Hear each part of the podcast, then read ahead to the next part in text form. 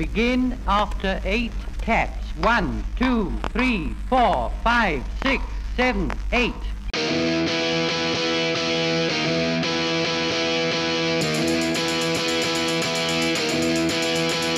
He was slinging pawns at a B&B when he had an epiphany.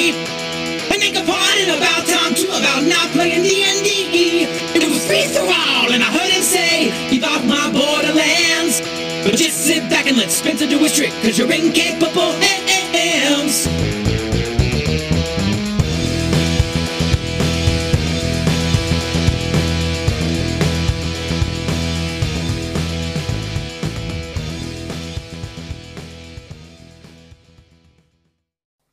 Thank you, TJ Drennan.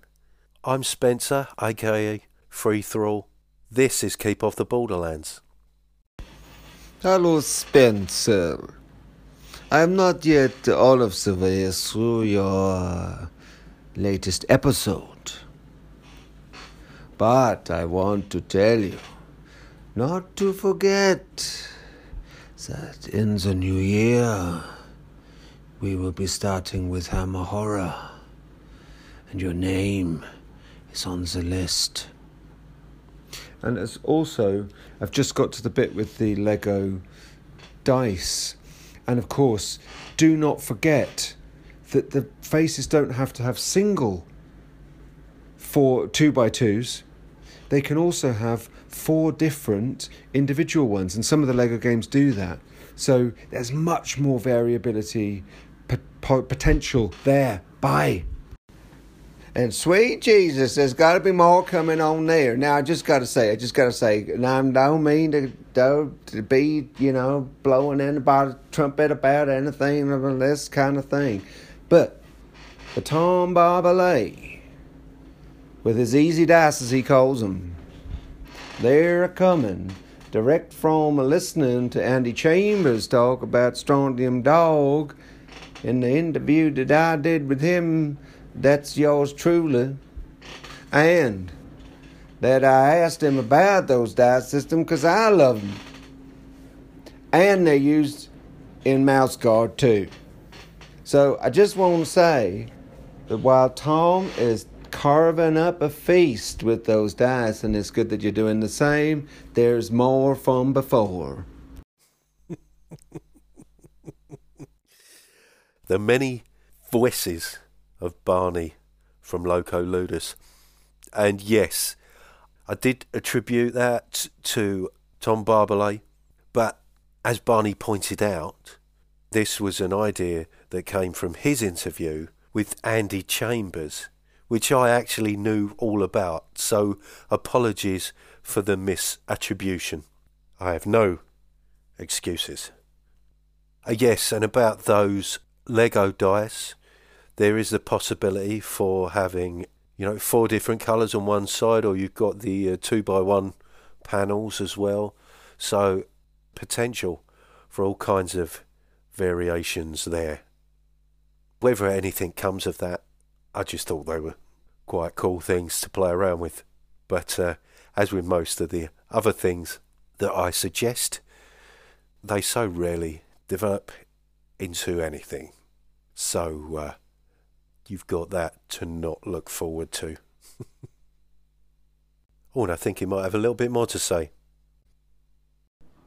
Uh, uh, hello, Spencer. I, uh, I, uh, I, I was tempted to leave you another message, uh, but then I thought better of it, so uh, I didn't. Uh, maybe not.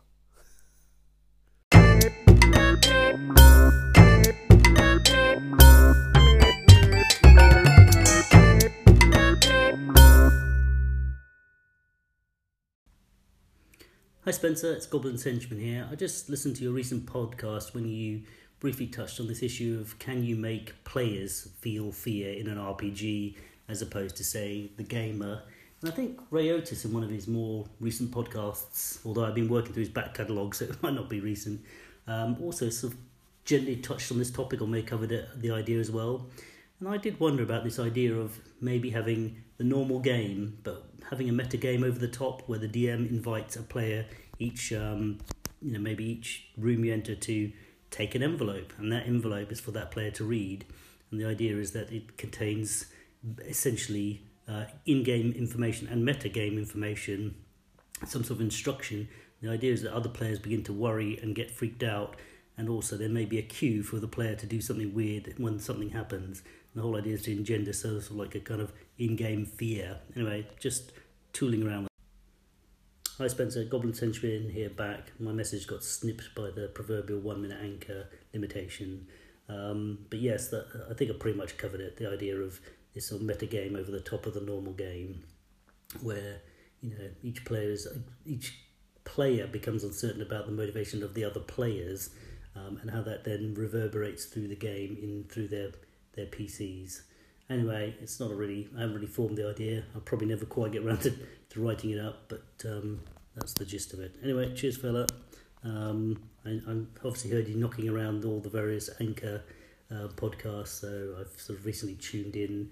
Um, so probably only one or two episodes into the into your your um, thing, but uh, keep keep it up. I'm, I'll keep following and see see what I learn from you. Cheers, bye. Well, thank you, Goblin's henchman. Great to get a message from you. I'm not sure whether there's anything I can actually teach you. In fact, listening to my podcast could very well lead to level drain. But you mentioned an idea there that touches on something that I'd kind of been toying with a while ago, where trying to create a setting based on the Annihilation film and the Southern Reach trilogy by um, Jeff Vandermeer. So I wanted, I wanted to create this kind of isolated area that was full of these weird environmental anomalies. And I wanted to give those characters ulterior motives for being there. And um, and and this seems like quite a simple way to do that. Actually, just um, giving individuals information that only they are privy to, and that information being of a nature that they wouldn't want to disclose it to the others, and it would also plant doubts in their mind as to what might be motivating the other members of the party. So, this kind of sense of unease, this sense of distrust, and on top of that, I wanted to allow people to re enter the game after their character had died. In the Southern Reach trilogy, there's a suggestion that certain people aren't who they say they are, they're not who they used to be. And I wanted to do that in a kind of a sort of a almost like a body snatchers kind of way. When people die within this environment, they are kind of reborn out of the environment but they're doppelgangers. Although I, I wanted to do that in such a way that it's not entirely clear to the characters that they aren't their former selves and that um, their subsequent behavior might be influenced by the environment itself, you know, what's given birth to them, what they've been reborn out of and uh, wondering about how I could reintroduce them into the party, but not have them fully integrated in the sense that I wanted to create some doubt within the party that these people aren't who they claim they are, and and yet the environment being so threatening that that would keep the party together. That's their best chance of survival. I wanted like a living landscape that would disorientate the characters and it would be very easy for them to get lost.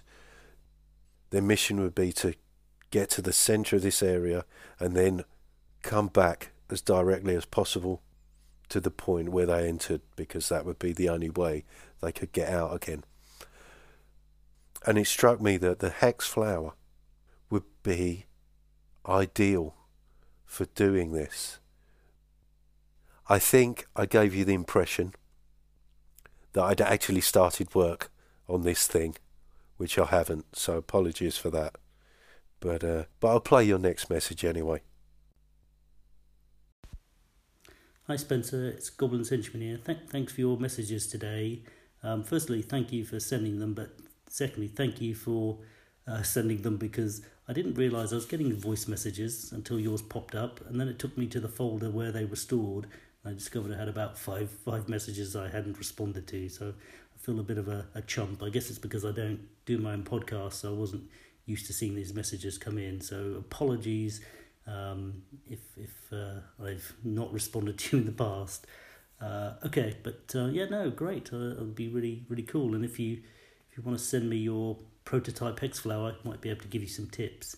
Because recently I've been thinking about a no return mechanic on the Hexflower, where um, oh gosh, I won't bore you with it, but uh, it's it's a way.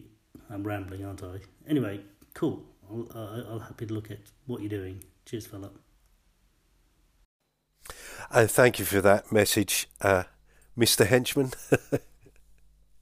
I, I can't call you Goblin, but uh, I, I wanted to play that just in case that message applied to anybody else that um, Goblin's henchman may not have replied to. Pretty sure I haven't sent you any messages in the past, but um, it's it's not the most intuitive system. The old uh, Anchor app or the website, however you're accessing it. Um, but uh, yes, you said you didn't want to bore me with your no return hex flower, but I think I may have already bored you with the similar idea. But as for sending you what I've come up with, I stress that I haven't actually come up with anything just yet. And you'll find that that might be something of an ongoing theme with me. But we'll see. But thanks very much for your messages.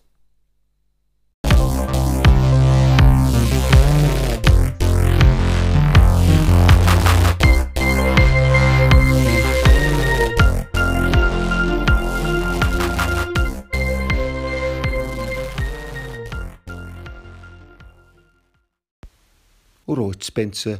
You know, for a bloke like me, it's so much easier just to do a posh English accent, you know. It's really tricky to do all these other ones. Anyway, Barbalay or the Barbalet? Uh, well, you see, you spell it like Barbalet, uh, but you say it like Barbalay because it's got some kind of, I suppose, French, uh, pronunciation, something like that. Anyway, there you go. Cheers, fella. Thank you, Barney. Um, yeah, Barney there again. I'd realised that um, I, I'd been saying Barbalet. I was listening to Barney talk about Tom Barbalet on his podcast, realised he was saying Barbalet, I thought I'd gone back and actually listened to Tom Barbalet's podcast to check how he pronounced his second name, and yet I'd still managed to say Barbalet, despite wanting to say Barbalet initially.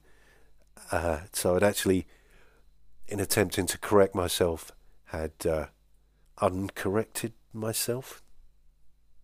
Well, you know what I mean.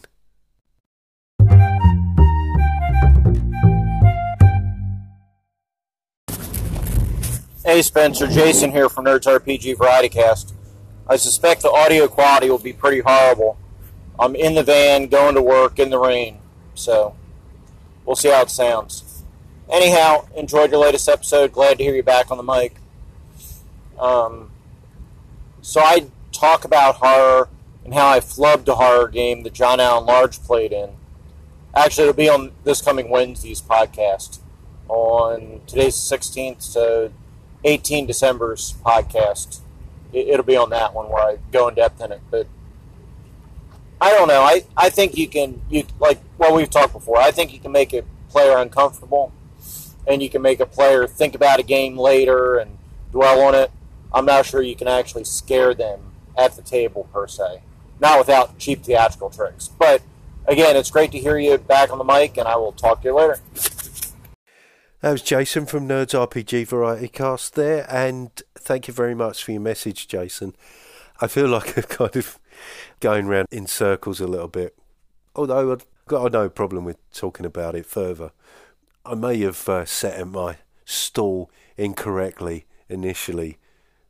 I think what I was trying to get at was the possibility of making the players fearful for their characters and having their characters act in a fearful manner without having to rely on some kind of fear response system or panic mechanic, as I like to refer to it.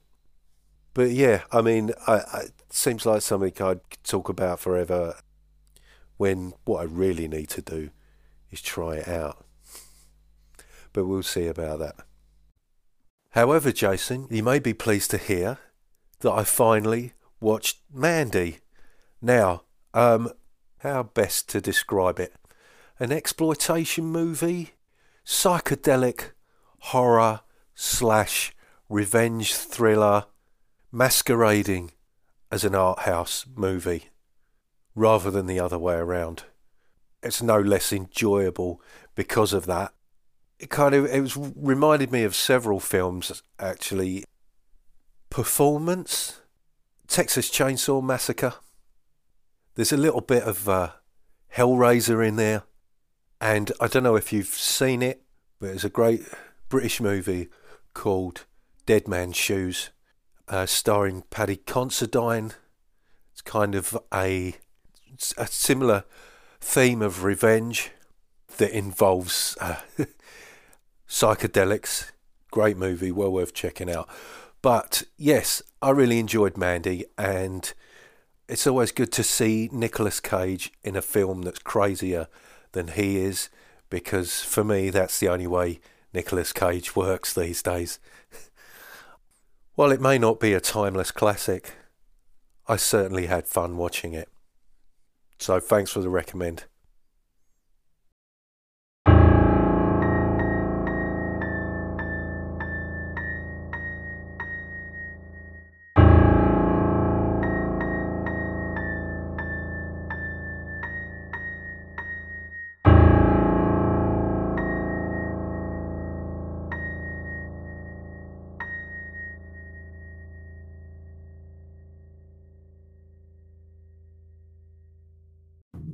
Spencer, it's Evil Jeff. Just listen to your latest podcast where you did your little unboxing with the limited edition cover for Old School Essentials. It's very nice. Now I was starting to wonder there. You were going on and on about it. I was thinking, you know, in a second you were going to have to go get a room or something. Yeah, starting to. There's going to have to be uh, keep off the Borderlands after dark. That's where we were heading. Anyway, catch up with you again later on. I'm uh, heading home myself right now, and there's nobody home, so maybe I'll go find my copy of the book and lock myself in a room. Thank you, Evil Jeff. Evil Jeff there from Minions and Musings, and yes, was getting a little bit steamy there. I was certainly working up a sweat trying to get that packaging off. I can tell you that much. I'm glad you enjoyed it, but it is a real beauty.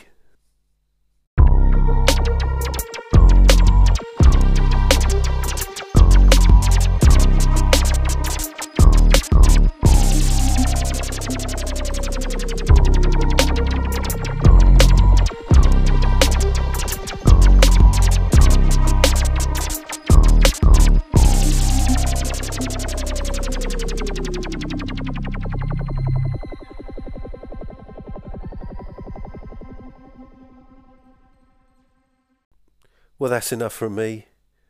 This has been Keep Off the Borderlands. Thank you so much for listening. Thank you for all your messages. If you want to leave me a message, there's a link in the description. There's also a link to my email address, spencer.freeforall at gmail.com. if you'd rather contact me that way. And a link to TJ Drennan's Patreon, who provides all the music you hear. And uh, a particularly entertaining Christmas song has just popped up on that page, which uh, my three year old daughter was fascinated by, but I refused to play it to her again because I do not want her learning the words to that. it just remains for me to say if things get dicey, just roll with it.